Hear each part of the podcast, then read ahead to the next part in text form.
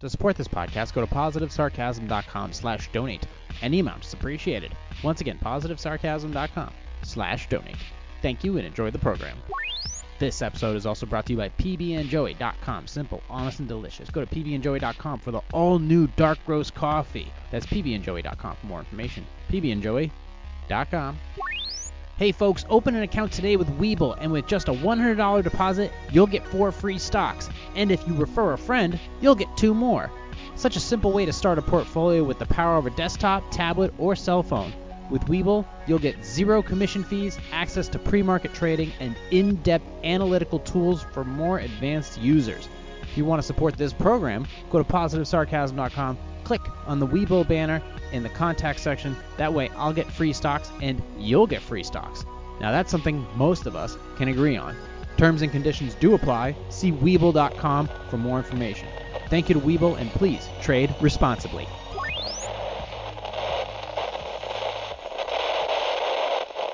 bored housewives, so they're generally hitting the Moscato too because they need something sweet in their lives because their husband is sour. That ring on your finger? Some pygmy died digging that out of a hole for you to say I do and ruin some guys like, yeah, look at that dude. He's got a hernia shaped like a bag of pretzels that he just You're ate. going to Thailand? You're going to smash some dude. Going over there for guy time, but it's not with his buddies. What does it say on the bottle? Well, if it says that on the bottle, why did you put it on your head? All these actors did was shut their mouths because they didn't want to be run out of Hollywood. Now a bad batch of Chinese food has you blowing insurance premiums on vitamin fucking D. Too much. That's what we're I going sound like for Bill here. Maher. Really, John? Really? We can't do this anymore, Auntie. I'll see you at the bar mitzvah. It's almost like it never existed, but it fucking did. So do me a favor. Go f- yourself.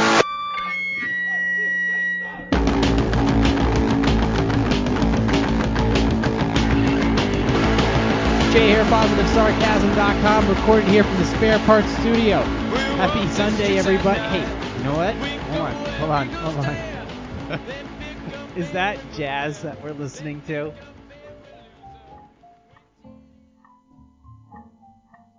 Yeah. Crushed Velvet. Cherry Noir. Molly. Thank you. Good night. Tip your waitress and your mistress. So, uh, yeah. Anyways, you can find me on social medias. You can go ahead and email me directly.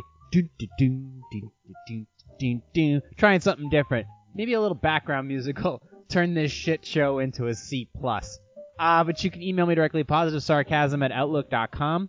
You can also just go through my website. You know, you can go to positivesarcasm.com. You can click on the contact page and uh, be like, hey, it's me. I need this. And I'll be like, well, okay. Uh, but in the meantime, you can go there. You could support this entire platform by not having to go to Patreon. You can just go directly to my website, positivesarcasm.com slash donate. You can donate a dollar. You can donate a million dollars. You can donate all your dollars. Uh, I'd appreciate it either way. Thank you so much for listening, watching, and subscribing as much as you do. Also, check out my new, my other YouTube channels. If you want to see where it started from the very beginning, go to Positive Sarcasm on YouTube. Check out all that stuff. That's where it all started. That's where I first started shooting content. And then this thing came back. Hallelujah. And then, of course, my Positive Sarcasm reaction page, where I basically just freak out to some of my favorite metal tunes. And then people dive into detail in the comments about everything that maybe I don't know about, nor do I care. But uh, I enjoy talking to you guys in the new channel, and uh, welcome to the new subscribers uh, on all the platforms. But in the meantime, we got to get to some articles, and then we got to get to some Cherry Noir, and we got to get to some jazz. It's like Peanuts. It's like the, it's like the cartoon Peanuts and Starbucks. I wonder if I'll start doing this more. I kind of like it. It kind of keeps me I don't know if it's gonna fuck up the rhythm at all. I don't know if this is gonna if it's gonna work or not, but we're gonna try it. We're gonna try. I mean, I just came back from a weekend where I mean I had broken gear. I didn't know if my my Lincoln was gonna make it back. Um, I was emotional. Uh, I was okay. So I was in where I was in a pla- I was in Lake. First of all, I didn't know Ossipee, New Hampshire, had a lake. Apparently they do, and apparently it's quite a nice lake. So Lake Ossipee, um, which is in Ossipee, has something called Dockfest. It started in 2020 because everything was closed.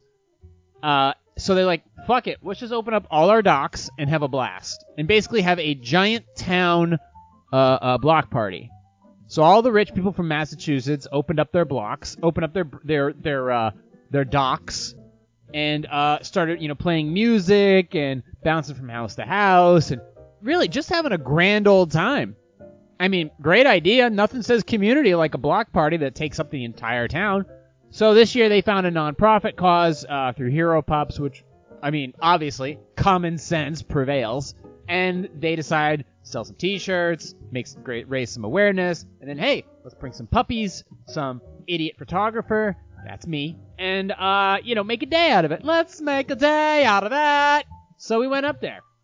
First thing I, I got there, there's like, first of all, there's like 15 different friggin' uh, uh, uh, you know, docking locations. There's, there's Pine River, there's a private one, there's this one and that one. So uh, after that, my I, I parked my car.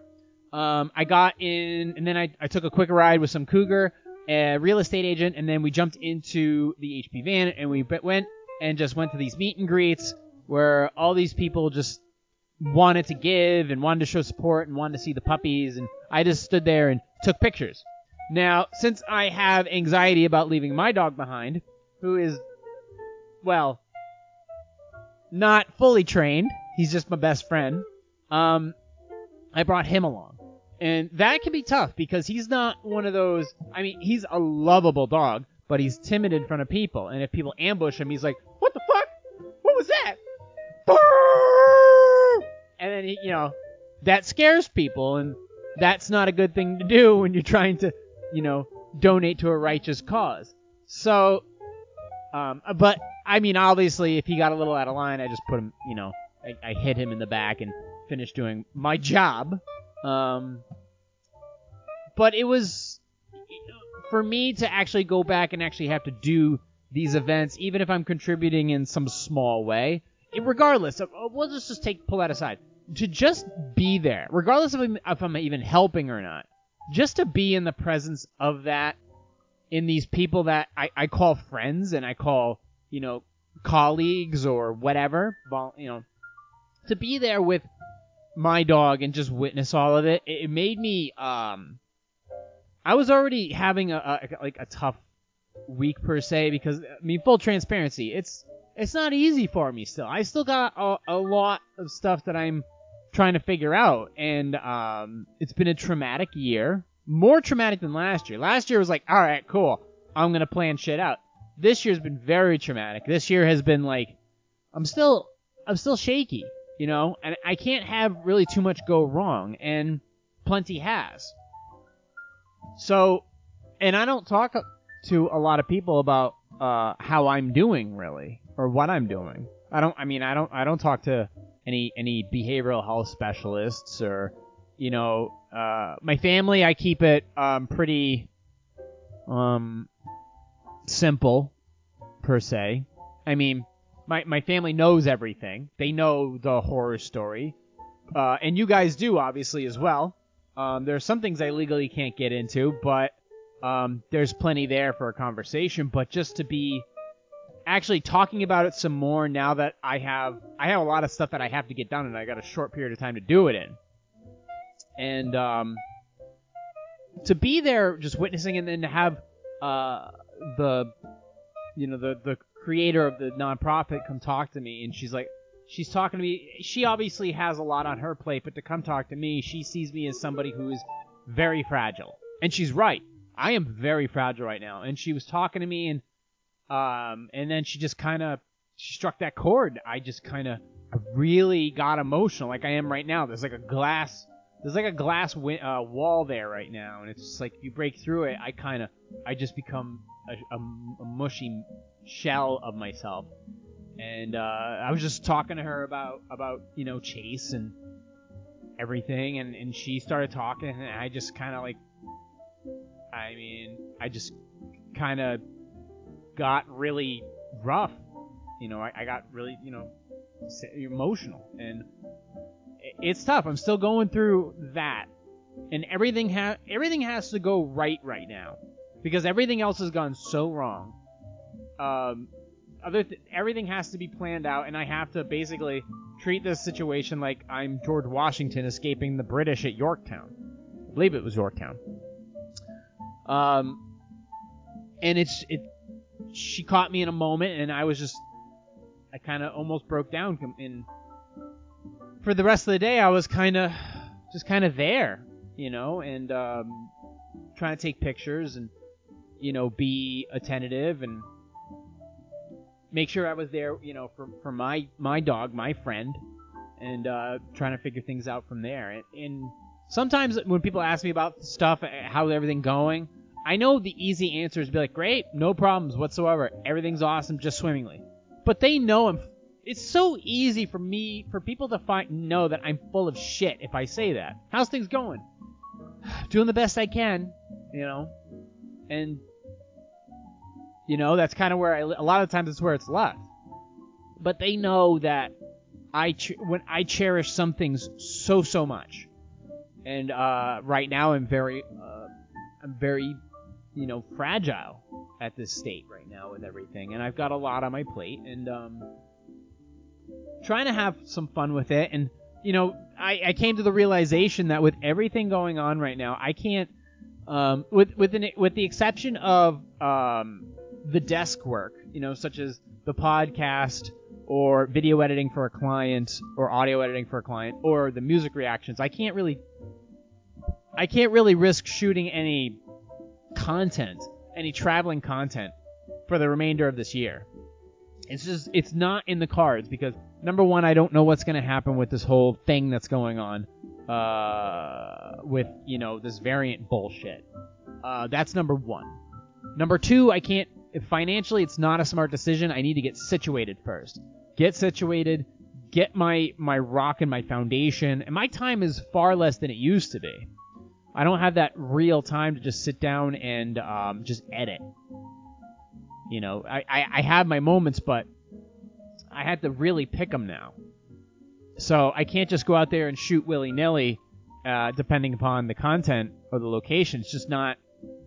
It's no of no value to me unless I deem it valuable or monetarily valuable. It's not just oh, it could be some good content. Yeah, it could also be a giant pile of shit, and I just wasted my whole fucking day. And uh, you know, my car overheated, and my dog's been, you know, hasn't seen me all day, and that's just no. It's just flat out no. And that's not gonna happen. Not happening. Um, and you know, I broke my I broke my gear. I broke some of my gear. I have this nice Rode microphone that goes on top of my my uh, Sony Alpha, not my Sony Alpha, excuse me, Sony AX, and the fucking thing broke again. So it's like, all right, well, I gotta fix that. I have to fix it because it's a nice microphone. I'm not gonna replace it. I'm just gonna fix it. It's like, all right, I gotta I gotta regroup here because I'm obviously not in a steady state. If I'm not, if my brain is not in a steady state, I can't produce the kind of content that I want to produce. I know the podcast has been kind of shaky since its resurrection after the exclusive I did, but um, I'm still trying, and I, I'm still trying to find a happy medium where I'm in a situation where I'm safe, my my friend is safe, my the roof over my head is is solidified, and I know what's going to happen week to week. And when my brain is calm like that, my ideas start to flow my ideas start to flow, and then my alpha brain kicks in, and my alpha brain kicks in, the supplement I take, and then things start to click, and then I get into a rhythm, and then that rhythm becomes really good, and then that's when good content. But I don't have that right now, so I remember back when um, I remember back when I had uh, I was really good at like writing blogs and stuff, and I had a good an environment where I would just sit down, listen to some Pandora, sip some tea, and I would just start writing. I could do that. There was nothing in my brain that said something is wrong. Everything felt right. So I just went. I just went for it. I did everything. I was just I just sat there like nothing was going on, and stuff was going on. I just didn't know it at the time, and I was writing, and things were working. And I did that for a long time. I wrote like 80 something articles. Uh, well, I wrote about 70. Uh, the other 14 came over a long period of time uh, from different viewpoints of my life.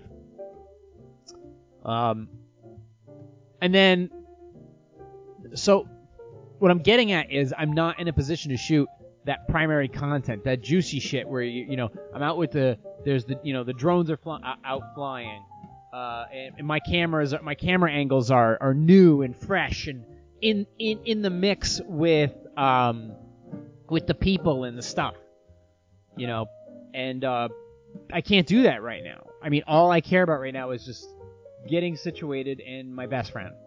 That's it. When I know he's safe in a good location and everything is set up the way it should be, then we'll consider it. Then we'll consider it.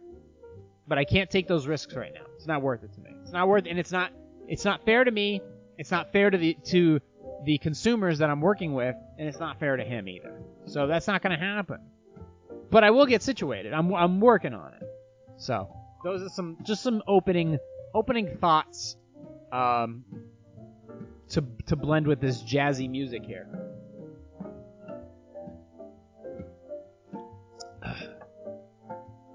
This fucking soda is delicious. Uh, in case you didn't notice, it, it's not soda. It's Franny's. It's um, this is uh, black cherry noir.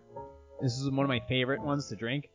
Uh, vitamins, antioxidants, energy, zero sugar, uh, no calories, aspartame free. Uh, a little bit of caffeine, green tea extract, but it's gotten you know it's you drink the entire bottle, it's 15 calories, and it's got no sugars in it, and no carbs. So no sugar and no carbs. Mop, mop crack. So uh, it was a good time at Lake Ossipee. Basically, just a bunch of people in boats, just going from dock to dock, listening to different bands perform. It was inc- it was insane, like the amount of people that were there, just having a good old time. Um, made me think a little differently about people from Massachusetts. It's like, okay, all right, I, I see what you're doing here. I mean, I get it. You're terrible drivers. Um, you're kind of annoying to talk to. Uh, and, but for the most part, you know, you do um, keep the properties up north in the campgrounds uh, in business.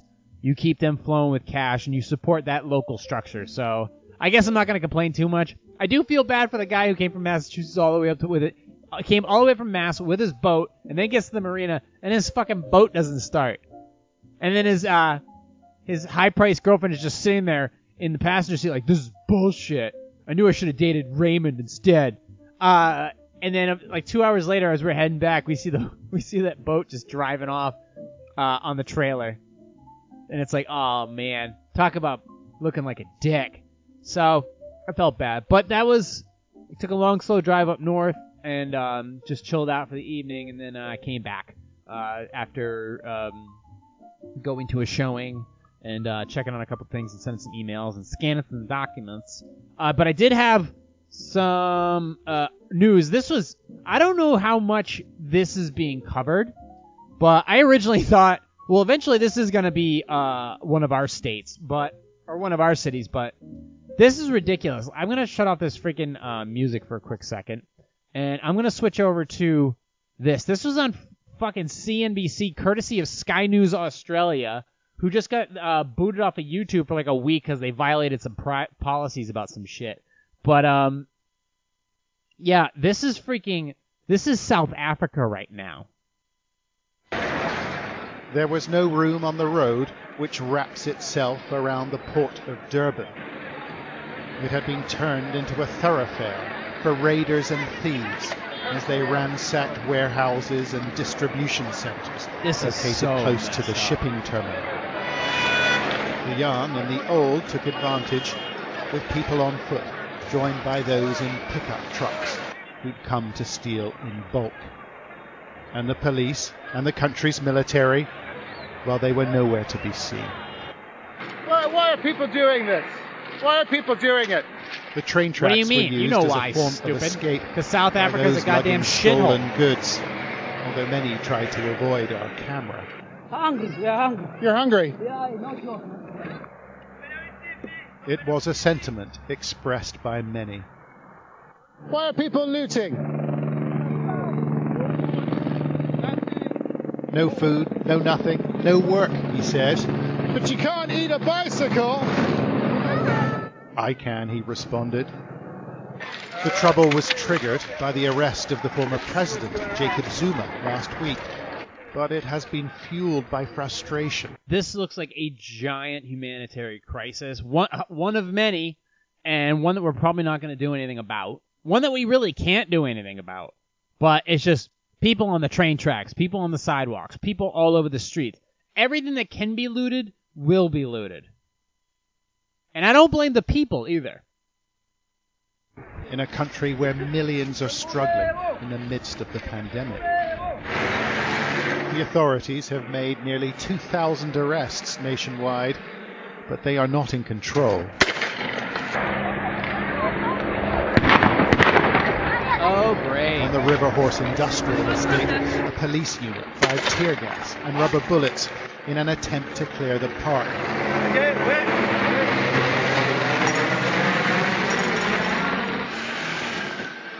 The police are outnumbered and bewildered, and some are growing angry. As they race to another call, Man. we saw one officer firing his weapon at people on the roadside at point blank range. Roadblocks have been erected to intercept the looters, but they will not stop this disorder. For the authorities lack basic resources, while millions of people cannot meet their basic needs. In a crisis that threatens South Africa, ordinary people have chosen to steal, and the implications seem unmanageable. John Sparks, Sky News in Durban. Hey, and Shut up. So how are you gonna stop that? Huh? How are you gonna lock that down? I don't think you can. I think it's just I think it's just that's that's whatever it is. You got a you know, you got a bad government, you got a bad system, you got bad policies, bad ideals, and it's like at the end of the day the people suffer. You know? And uh, it's a sad situation. But you know what's funny is when I first saw it, I was like, you know what? I could totally see that being Venice Beach, California. Not too far from now, not too long from now, that could look like Venice. I mean, I saw some video uh, of a all-out fist fight in the middle of Venice Beach, and I was like, huh, only in California. And then I remember there was a giant gang brawl in our own Hampton Beach. And it's like, oh, great. Well, our police are not really equipped to deal with that kind of bullshit. Um, so that's taking place everywhere. So it is just, it is, I mean, it's disturbing. It's like, shh, you know, people are trying to enjoy their time on the beach, trying to make sense of their lives after what 2020 had br- has brought to us. And this stuff is erupting. I, I could totally see that happening in California if it isn't already happening. I mean, the LA freeways have been blocked multiple times for riots over numerous occasions.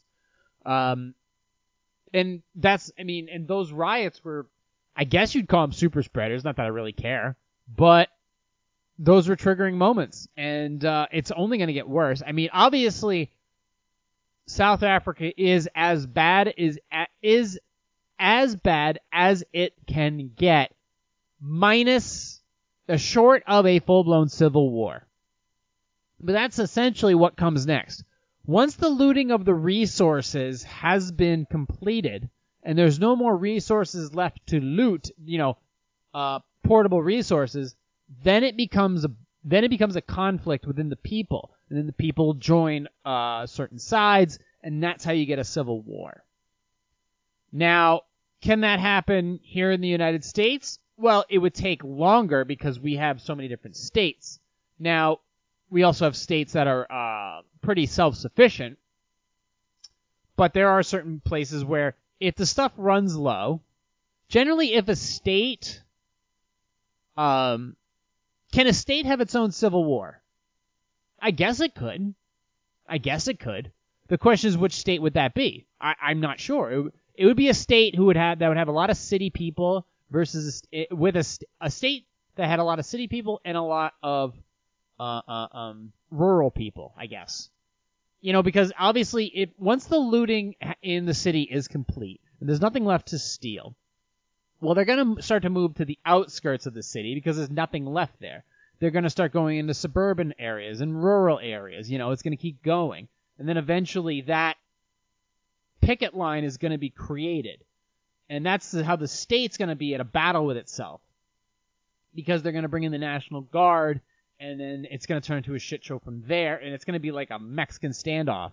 The people, the, the people who are starving in the city versus the people who are farming in the country and just trying to protect their homes versus the National Guard who's coming in trying to keep peace. And then it just turns into this giant, like, triangle of shit. Now, if there's a national food shortage, which is pretty possible, it doesn't take, it, it w- wouldn't take much. A, a national food shortage could cause a civil war. It, it just basically be the hogging of resources. Once the hogging of resources has been centralized, then it's then it's on. That's exactly what happens, and uh, it depends on who controls it. Now, in most cases, uh, it would be it's the government versus the people, and that's not really a civil war. Although, if you have two governments, it is a civil war. So you'd have to form another government, which isn't going to happen. It basically a government versus people would be it, it, it that's tyrannical warfare. Um, that's the essentially the worst case scenario because in a civil war you have two governments. You can have a you, well in our civil war we had two governments. So even if one doesn't survive, you still have one government. In a tyrannical in, in tyrannical warfare or in an authoritarian war, if you only got one or authoritarian civil war, if you've got one government and your war is essentially against that government, then you have a failed state. And that's scary. Especially if there's a national food shortage and then there's like uh, this whole you know pandemic stuff and uh, people against na- neighbor against neighbor. Although from what I saw, you know that's all news stuff. That's all TikTok clips and Instagram reels. It, this is stuff that is not manufactured but exploited. And social media does a great job of doing that. Does a great job of doing that. And it only makes people want to stay indoors longer and continue to order shit off of Amazon. Something they don't need to do at all. I'll be perfectly honest with you. Um, I don't like staying indoors. I do like to travel. I do like to hang out with people, which I did this weekend. I didn't see anything about different ideals or political stuff. It was just people from Massachusetts that we as New Hampshire people like to complain about, and um, they look at us as like rednecks, which we kind of are, but we just were people having a, a, good time, doing good things, and just enjoying ourselves, and none of the other stuff came up. But social media exploits it when it goes wrong, and uh, then we choose sides over it. Now, what was I going with that? Oh yeah. Actually, you know what? Let me get the uh, let me get the music back here. There we go. Ah, jazzy, jazzy Civil War. But I'm wondering how this is going to turn out. Oh, the Amazon thing. People want to stay indoors longer, so they order from Amazon. They order from Domino's. It only gives them more power. You don't actually, but if you go out and explore a little more and you do things on your own, you go shopping at Hannaford's or whatever, or Publix if you're living in Florida, um, or what is it, uh, HEB if you're in Texas. Shout out to HEB. Uh, then you create that competition. And then you're out and about and you meet people and you see new products and you try new samples and you see new stores and, you know, you're out there adventuring. But the just staying indoors and having Amazon delivered to you, number one, you don't need to be doing that. There is zero reason, in my opinion, for Amazon to exist. It really is. What, a Kindle? Kindles are useless. Uh, Amazon Prime? What, you can't wait three or four days for your fucking order to show up? You can't go to the grocery store and get it? You understand there are other stores doing this now, like Target and Walmart. And most of this shit that you overspend for on Amazon, you can find on eBay or Walmart.com or Target.com or insert whatever.com. You can find them in other places. You don't have to shop on Amazon. A lot of the stuff I find on Amazon is overpriced. It's overpriced. And it's a lot of Chinese products that actually do take a long time to get here. Where at least with eBay you can filter it down to I like with eBay is I when I buy stuff, I specifically pick American wholesalers, so I know it's not going to take too long to get here. But I don't need to shop at Whole Foods. I don't do anything with Amazon Kindle. I get the most important thing that Amazon actually has, which is of value, is their AWS. The AWS is the Amazon Web Services. That's their little cloud that allows um, domains and uh, a lot of programming and storage and a lot of your web-based stuff uh, to work. Like a lot of websites rely on AWS, rely heavily on it. So that's the one thing that they have. But there are other companies that do uh, that have web services like Am- like AWS. It's just that AWS is big. So that's my my biggest concern is um them just having a complete monopoly on the market. Like you don't need to shop at Whole Foods. There's no there is zero value in shopping at Whole Foods. Don't lie to yourself. There's no reason to go to Whole Foods. There's no reason to shop on Amazon. There's no reason to have a Kimball. Kimball, Kin- Kindle. There's no reason to have an Alexa. Definitely zero reason to have an Alexa. So there's, I'm literally eliminating every, almost every single reason why you should use Amazon. Really. Because all you're doing is forcing uh, their employees to work harder than they already do. And it's not like they get like, wow, they get they get work, they get living wages, they get fifteen dollars an hour. They are fucking timed from the minute they wake up to the minute they go to bed to perform tasks. It's impossible. I've heard the shit stories uh, of them of, of, of them having to use you know pee in a bag or whatever, and having to uh, you know, the time it takes to deliver a product, assemble it, and then be on their way. It's horrifying, and you're not getting some kind of. It's not like golden. When you work for Amazon, it's not golden handcuffs. It's just handcuffs. It's like, yeah, you work there, but you've got no time to research other things. You've got no time to yourself. You just work there. You work there until you're fired. And look, fifteen dollars an hour is not going to get you far. Right now, with the right, the prices of stuff, fifteen dollars an hour is not going to get you anywhere. So living wage doesn't mean what it means. It's bullshit. Total. If the if the cost of things was down considerably, then you could have a living wage. It's just a matter of how you decide to live. But $15 is not going to get you that. It's not. So, I don't support it. I would prefer to support other platforms and, and other websites and other grocery stores. I want to keep that competition fresh. Because I, because I have to preach it. I have to. It's important. I don't want to have Whole Foods as my only fucking choice. I don't want eBay being bought by Amazon. I want to have my stuff delivered by UPS or USPS. I want that to be a thing. I want there to always be some options. Because when there isn't, i.e., Comcast, then there's a serious problem. Then it's like, well, we own everything. We don't have to work as hard. And we don't have to, and we can charge as much as we want. They don't like it, they can disconnect and be without. Like the internet is a utility. I think social media should be a utility because even though it's a private company, they're manipulating public platform. So I absolutely think they should be a utility. Because that's the that's the thing. If it's in the Constitution, it's a utility. You have to utilize it in order to get through daily life. That's a that's a utility. So,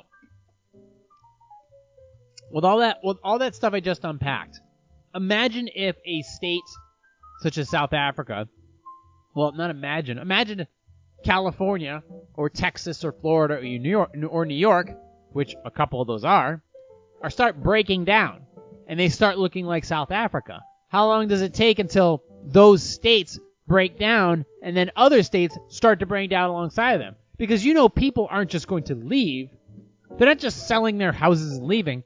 They're gonna flee. They're gonna fucking flee. That's what a lot of people did in California and New York. They didn't just leave. They borderline fled. They threw their houses up on the market and they took off. And some people still can't sell their houses.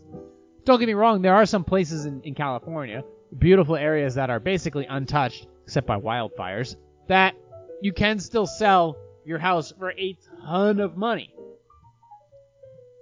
But there are other places, like in the valley or in certain areas, that they are touched. They have a, severe homeless problem, and it's not getting any better. It's actually getting worse. So, what are they gonna do? Give them a, bu- a one-way bus ticket out of town? Where are these people gonna go? Well, they end up coming to places like here. They end up going to Texas. They end up going to Florida. They end up going to Idaho. They end up going to Georgia or South Carolina, North Carolina. Now, I'm not to say they don't go there and not fuck up uh, the the place they just moved to, but it can happen, and it's an it's a likelihood. I mean, people from Massachusetts moved here and blew our fucking housing market through the roof, through the roof. So, and I'm probably gonna be like this for a while. I mean, don't get me wrong, prices have pretty much halted at this point. Like they're they've stopped. Like housing prices in New Hampshire have basically flatlined. They plateaued, excuse me. So they're gonna sit right here, unless something else pushes them higher. Like for example, another lockdown. That would push them even higher, because people at final would be like, "Fuck this, I'm done." Because some states are worse than others, and they'd end up coming here, and then they drive prices up even more, and it would only make it harder for us. Um, but what I think is, yeah, because they, they came here and they bought up everything, and it makes it difficult. But we're not gonna go. We have do we have to leave, or where are we gonna go? Where do those people who live in that state that's being overrun with runaways from California? Where do we go? Do we go to California? No, we don't go there. We would never go there. I've been to plenty. I've been to plenty of spots in California. I'm all set. I'm all set. Um, I like, and I, don't get me wrong, I like my oceans, but I like my Atlantic Ocean, and that's kind of my thing. That's kind of my goal. Um, but it does concern me greatly in a couple in a couple years what's going to take place, and the the I mean, obviously, right now, like like I was state, stating earlier, the housing prices have plateaued.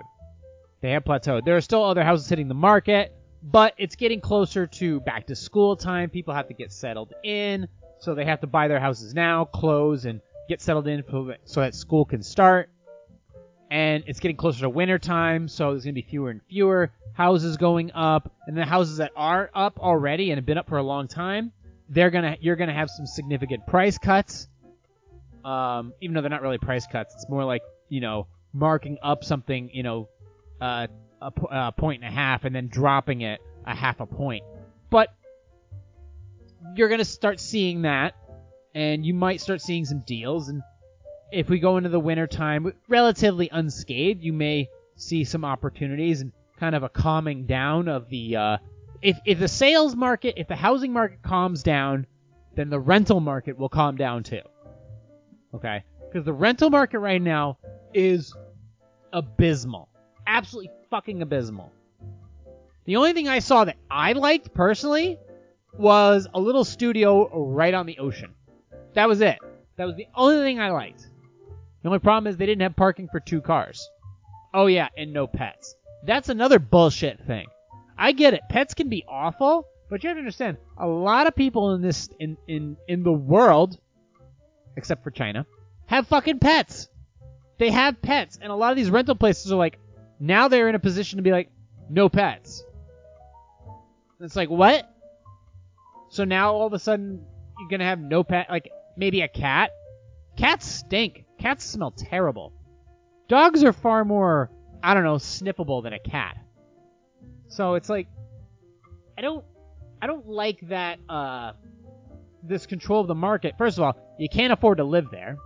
You can't afford to, you can't afford to rent, and they're making all these tough stipulations on a place that's really not even worth, that's maybe worth 900 a month, and they're charging like 1850. And holy shit, you're going back to college? They're pushing, like the dorms are already overpacked, so they're forcing a lot of these kids, these returns or newbies, into friggin' uh, these like shared uh, apartment complexes just outside of the uh, campus, and they're charging a fuck ton for these kids.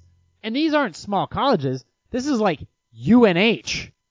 And the amount of tuition, the amount they're charging for tuition, and now these kids, on top of having to pay for their stupid ass overpriced tuition, now they're gonna fucking charge them for uh, rental fees, like a thousand bucks a head. How are you gonna pay for condoms? How are you gonna pay for birth control? I don't know why I thought of that. How are you gonna pay for anything? You can't afford shit. You think you're what? Mommy and daddy gonna pay for everything? You know that that well dries up eventually. I have to admit, I have to break it to you. So, this, I would I would love for the renters uh, to lose a little power. Uh, I would like for the, the housing market to calm down a bit, which it has. It's kind of come to a plateau. Um, it's idling right now. I could foresee it coming down a little bit. Uh, but it'll only come down even. It'll only significantly come down once the once the uh, uh, the interest rates go up. Once the interest rates go up, it's it's correlation. Basically, correlation equal causation. Interest rates go up, housing prices come down. So like every time it goes up like a half a point or a point, housing prices drop like 20 grand. Some even more. You know? So that is a strong possibility. But that has to happen first before before anything else. Those interest rates have to come go up. And I would think probably by the end of this year, you'll probably start to see them go up. And then prices will come down. And then the market will open up a bit. Maybe. Or it just all goes to shit. Because I have no fucking faith in this system right now. I don't trust anything anyone says. I think it's all bullshit. I think it's all skewed. I think we're in for a whirlwind of trouble. And the more people watch the news, the more people listen to their fucking family, it's like, ugh, spare me. It's just they, it's just panic. I can't afford that. So, those are my thoughts after this weekend. So, while we listen to some jazz, some nice sexy jazz, we should go ahead and uh, finish up with some Q&A. Uh, by the way, guys, thank you all for the, for the questions and the support and donations and everything like that. Please continue the train. Uh, if you're into, you know, mu- music reactions, uh, I just started my new channel. Go there. If you're into music reactions, positive sarcasm reactions on YouTube. If you just want to listen to me shoot my mouth off for like an hour, just check out the podcast, Positive Sarcasm Podcast. And if you want to see some of my more original content, you can go to Positive Sarcasm and uh, on YouTube and check out some of that stuff. There's some good stuff there. It's all categorized too. So, uh, in the meantime, let's get to some dig Q and A, and then we will go ahead and close up shop on this beautiful Sunday afternoon. Once again, positivesarcasm.com slash donate. All right, here we go. Should I tell my son, son and stepson that my husband and I suspect they're sleeping together? My husband and I are at a crossroads about how to confront our sons about a discovery we made while visiting their flat. They are stepbrothers, technically. Note the word, quote, technically. My husband and I are both widowers who met and bonded at a support group for single parents after surviving, sur- uh, single parents surviving after cancer. My son was 10 when I met my husband and 12 when we married. My stepson is 9 months younger, so they are very close in age. After a somewhat rocky start, both boys were grieving and trying to adjust to a new family norm. They became the best of friends, inseparable from about age 13. They even took the same classes together in high school so they could spend more time together, and made sure to go to, go to the same university. My hubby and I went on to have four more kids, three girls and a boy, so lives got pretty hectic. Because our older sons were teenagers when our house became baby crazy, I admit my husband and I probably let the older two fend for themselves a bit more than usual. See. Uh, okay. They were both adults. Okay. Especially with four young kids in the house. Okay. They were both adults now, 25 and 26, living a state over. Sorry, just readjusting. And rent a flat together. We went to visit them once COVID restrictions had eased, and my husband accidentally walked into a room, oh boy, in the second bedroom, in a two bedroom flat. I, thinking it was a bathroom, and discovered it was set up as an office. My husband's curiosity got the better of him, and he snuck around, discovering one king sized bed, ooh, king size, in the only other bedroom that contained both of their stuff. My husband is convinced they are sleeping together, uh, which makes me feel sick. Yes, they are stepbrothers, but they have been raised together since they were 9 and 10. Should we confront the boys about it or act like we have no idea what is going on and hope for the best? Is it just a very close friendship they grow out of as they get older and meet women? Please give us some insight on how to handle this as I feel so lost. We have four other kids to think about as well. I'm not sure I want them exposed to what kind of unhealthy relationships if our worries are confirmed. Well, uh, I don't think um, get older and meet women. Well, they're gay. I mean, that's kind of obvious. They're they're into dudes. Um, that's not an issue. The issue is actually our. Well, yeah, they've been inseparable through trauma since the age of nine and ten. That's an issue, and they are now in a relationship with each other, and they've known each other for 15 years as brother, as brother and brother, stepbrother and stepbrother. That'd be weird. Imagine like a sequel to Step Brothers, and it's like a it's like a fucking softcore porn. It's like Step Brothers meets Brokeback Mountain. That's um. So you have to. T- I mean, obviously, if it's on your mind, you have to speak up. As far as them being gay, well, you're gonna have to accept that because that's pretty much the way that show's gonna roll. Uh, but they are technically brothers, and that has to be addressed. But you're kind of gonna just have to let it be because if you freak out about it, it's only gonna make the situation worse. And believe me, it's not the best situation. Oh, let's be honest. I mean, technically brothers, uh, but technically not. So it's not technically incest. I think, right? I don't know. I wouldn't do it. I wouldn't do it. If the roles were roles were reversed, reversed, I'd probably stay away from the situation. Hmm. Support them for their lifestyle, but definitely talk to them about the arrangement. But don't make don't beat it into them. Let's go on to the next Q&A. Do I need to continue going along with my sister's decision to hide our dad's death from her kid? Six months ago, my dad passed away. My frustration is that my sister and her re- husband refused to tell their six-year-old daughter. I understand that grief is very personal for everyone, but her, deci- her decision to withhold his death is affecting my niece. My niece is not allowed inside our house for fear she might ask about her grandpop. My young children are not allowed to speak about their grandpop in her presence. No memories, no references whatsoever. I have confronted my sister about my concerns, and she has told me that their parent that, that they'll parent the way they want to. I agree that they have the right, but it's been six months, and she's still telling my uh, children they cannot talk about it, talk about their grandfather in my cousins in their cousin's presence. She has started to exclude us exclude us from family activities for fear that my children will mention his name or disclose her death to their cousin. My children are old enough to realize that is wrong. It's a, our rift is growing at a rapid rate. I have spoken to my personal therapist, the hospice therapist, and my daughter's therapist. All three can't comprehend my sister's actions.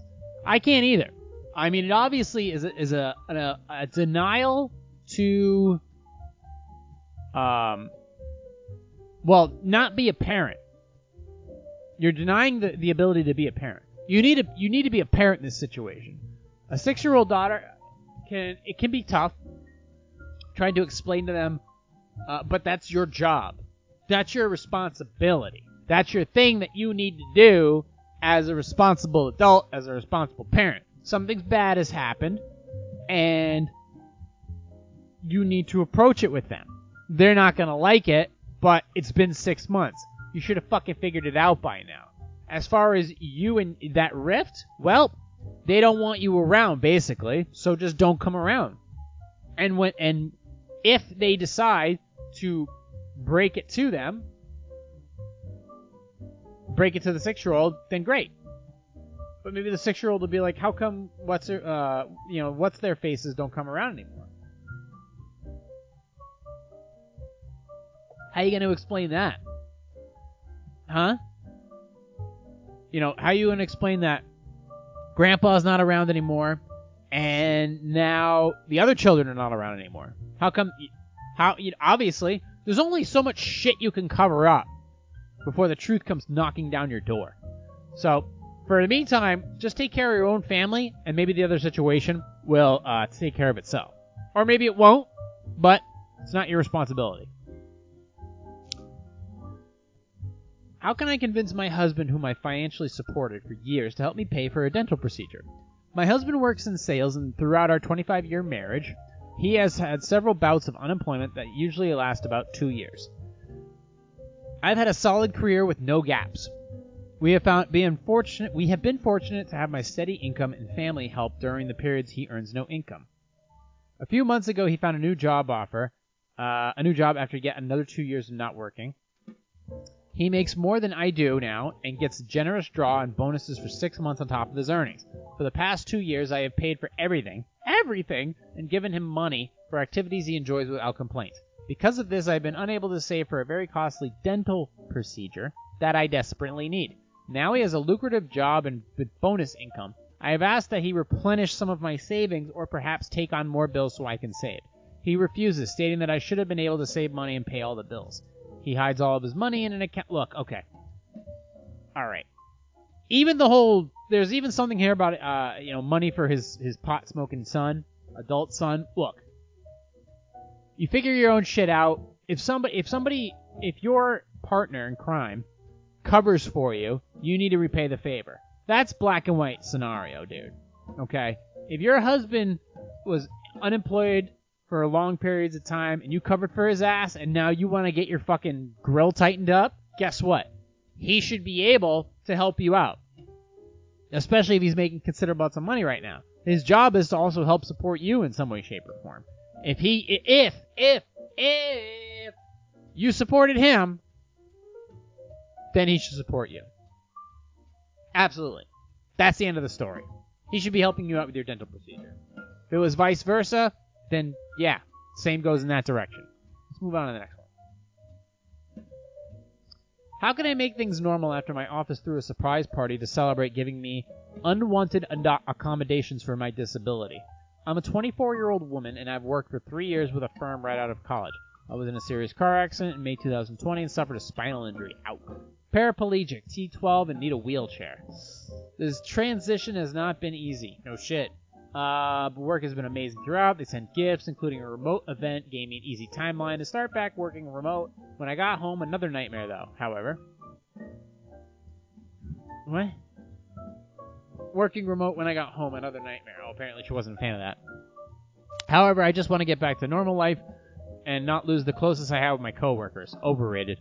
So back in March, the office opened back up for everyone to come back, and pretty much my whole team did. My manager requested that I remain remote, saying they were not uncontrolled. They were controlling numbers for social distancing and would be rotating around. It was finally my, my turn this past week. I showed up on Tuesday, and there was an enormous banner and ribbon cutting for a ribbon cutting for a new wheelchair ramp at the front of the building. There was already one in the back. I had my own parking spot. The handicap sign turned into a cartoon of me. The idea was sweet, but I was incredibly caught off guard of the fanfare. Going inside, my desk has been moved away from my team. Um, through a, uh, okay, which is going moved away from my team, which is in the back of the building through a maze of cubicles, but not impossible to get to. And now there's a whole pod cleared out for me next week. They had balloons and cake and everything. I lost it. I started crying and left.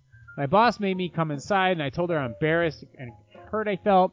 I did say things I regret, such as them making a performance of me being singled out in a way for the way their actual work is. I called my mom to pick me up and put in for PTO for the rest of the la- last week. My manager was very clearly offended, as apparently they had to spend a bunch of facility money to renovate. I get the idea, and it was nice, but at no point did anyone tell me that they were throwing me a fucking cripple party and taking away taking me away from my team. My manager is visibly annoyed and condescendingly walking on eggshells with me. I'm back to remote at my request. I have an, a calendar invite, a new calendar invite for an HR meeting at their request. I'm pretty nervous about the HR meeting, and I'm worried I damaged my reputation and a place in our culture. I would like to just get back to normal with everyone, as it was a great place to work. What should I do?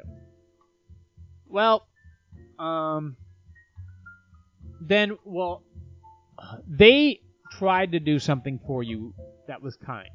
I mean, putting in a wheelchair ramp is not cheap. All right, that's money that could have been put into uh, infrastructure or people's pockets or something like that. But that didn't happen. So instead, they spent it on you. I get it. Some of it was probably tasteless. Look, when you're working in a corporate environment, everything is fucking cheesy and tasteless. Okay, that's you understand that. If there's HR, then there you go. But you said some things that upset you have to kind of like come to an, a road like listen this is some things that are cool with me. I want to come back here but this is what i'm willing to do. And you'll make some accommodations and stuff like that. But the hr thing yeah that kind of is like a that could be a nightmare. But you do have to be like listen I, I got a little i was obviously emotional. I got a little upset. I said some things that maybe i shouldn't have. That's my bad. I'd like to come back to work. There's a couple things that aren't uh, that we need to kind of adjust to. Um, so can we make this work? Maybe you can. Maybe you can't. And if you are really that offended and things like that, and it just is never going to be back to any type of normal to you at that job, then you need to just leave. So, well, let's go ahead and uh, let's do. Uh, let's see. I call him dear. Oh, okay. Why do so many women react negatively when I call them dear? I am a 50 year old male. When I interact with a woman whose name I don't know, I address her as dear. Surprisingly, many of them respond in a negative way, regardless of age. Is it wrong to call someone dear? And if so, what should I call them if I don't know their name? Um, I usually, well, me because I'm younger, I call I, I go miss. Miss is easy because it's it's standard operating procedure. It, it's an accept it's an accepted term based on biology, and um, it also is kind of a compliment in per saying like that every woman you meet is a miss because they're young and they're single, so they're they're still out there being able to do the damn thing. But miss is just kind of like a it's an it's a way to approach. Ma'am is kind of the same thing, but it, it could also apply that um, it's more conservative, it's older. Some people actually get offended when you call them ma'am because you'd be like, ma'am, I'm not fucking 80. So there is that. But dear is one of those things. I think it's like the next step. It's like once you go de- dear is fine if you're like 80. Like I get dear, I get called dear all the time. Excuse me, dear. Uh, but if I was to approach somebody, I would just start with Miss. Miss is just it just works. It doesn't get you in trouble. Dear is after that. Dear, dear or dear is sparingly. You have to know your number one, know your audience. And number two, it should come second. Dear is still fine though, as in, in term, terms of endearment, dear is still perfectly fine. You know, it, it's it's a loving. It should be in a loving way, like thank you, dear. You know, thank you, doll. I appreciate. You know, it's kind of it's it's it's a little gooey. It's a little extra gooey, but it's still allowed. I just don't think you should be throwing it around like it's your number one go-to, like calling your boss dude. You know, dude, you need me that raise or what? No, you, you start with sir or miss. You know, that's the way you should do it. Um, just know your, you don't, maybe you just don't know your audience. Not everybody does. But that's, that's the one thing I would kind of focus on here. I wouldn't lead with dear. Um, so that's alright, but you are 50. I get it, but what does it matter? You still know customs. Um, but depending upon where you're from, what, you know, what culture you grew up in. It's fine. You know, I, I get it. I get it. I'm not going to beat you over the head with it, but, you know, you're asking the question, so I'll give you an answer. Just start with Miss, and then end with Dear. You know, excuse me, Miss. Thank you, dear. Or you can end with Thank you, Miss. If it does, if it stays professional. If it gets personal, then you can say Dear. Right? Sure. Let's end on that. Anyways, you can find me on Instagram at positive underscore sarcasm, Facebook, Evil Empire. You can go ahead, like, subscribe, share to all my YouTube platforms. You can also find this. Uh, you can also find this jolly little hour uh, on uh, iTunes, Spotify, uh, iHeartRadio, TuneIn, Podcast Addict, anywhere where podcasts are available. Download it, like, subscribe it. Of course, you can also uh, download it and stream it directly from my website, positivesarcasm.com. Um, so hit me up however you can. You can email me directly, posing music, music reactions, requests, uh, accommodations, audio or video editing, positivesarcasm at outlook.com, or just contact me directly through my website. Support the platform positivesarcasm.com slash donate. Any amount is appreciated. You can also even hit me up through Venmo, for Christ's sakes, if you want. Um, at Positive Sarcasm, by the way. Anyways, thank you for listening, watching, and subscribing, and I will talk to you all in the next episode. Recorded here from the Spare Parts Studio. This has been a Positive Sarcasm presentation.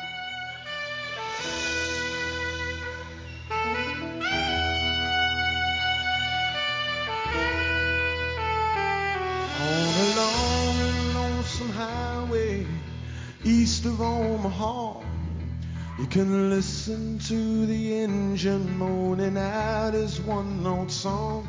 You can think about the woman or the girl you knew the night before. But your thoughts will soon be wandering the way they always do when you're riding 16 hours and there's nothing much to do. And you don't feel much like riding, you just wish the trip was through. Mm. See, here I am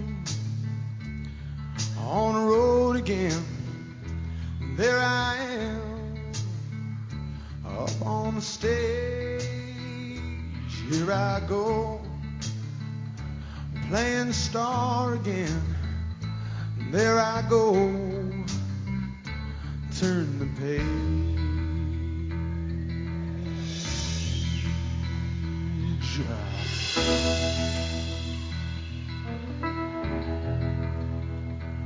Well, you walk into a restaurant, strung out from the road, and you feel the eyes upon you as you're shaking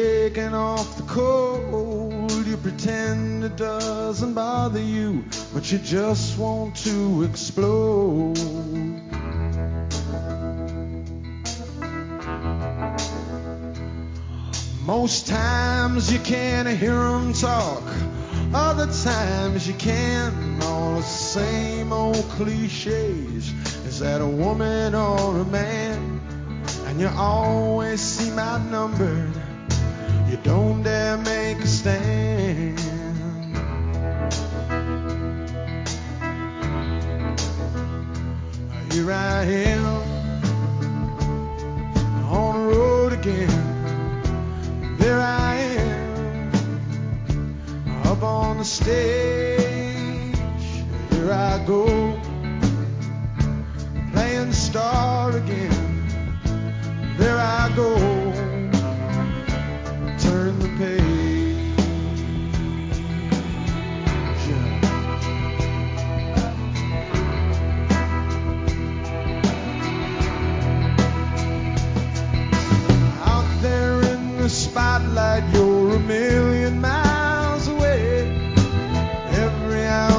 energy you try to give away as the sweat pulls out your body like the music that you play.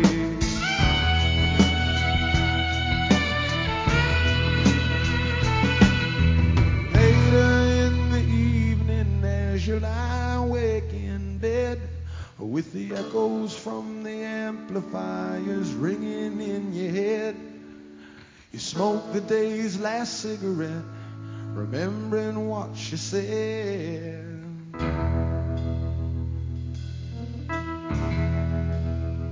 Ah, here I am on the road again. There I am up on the stage. Here I go playing the star again there I go. Turn the page.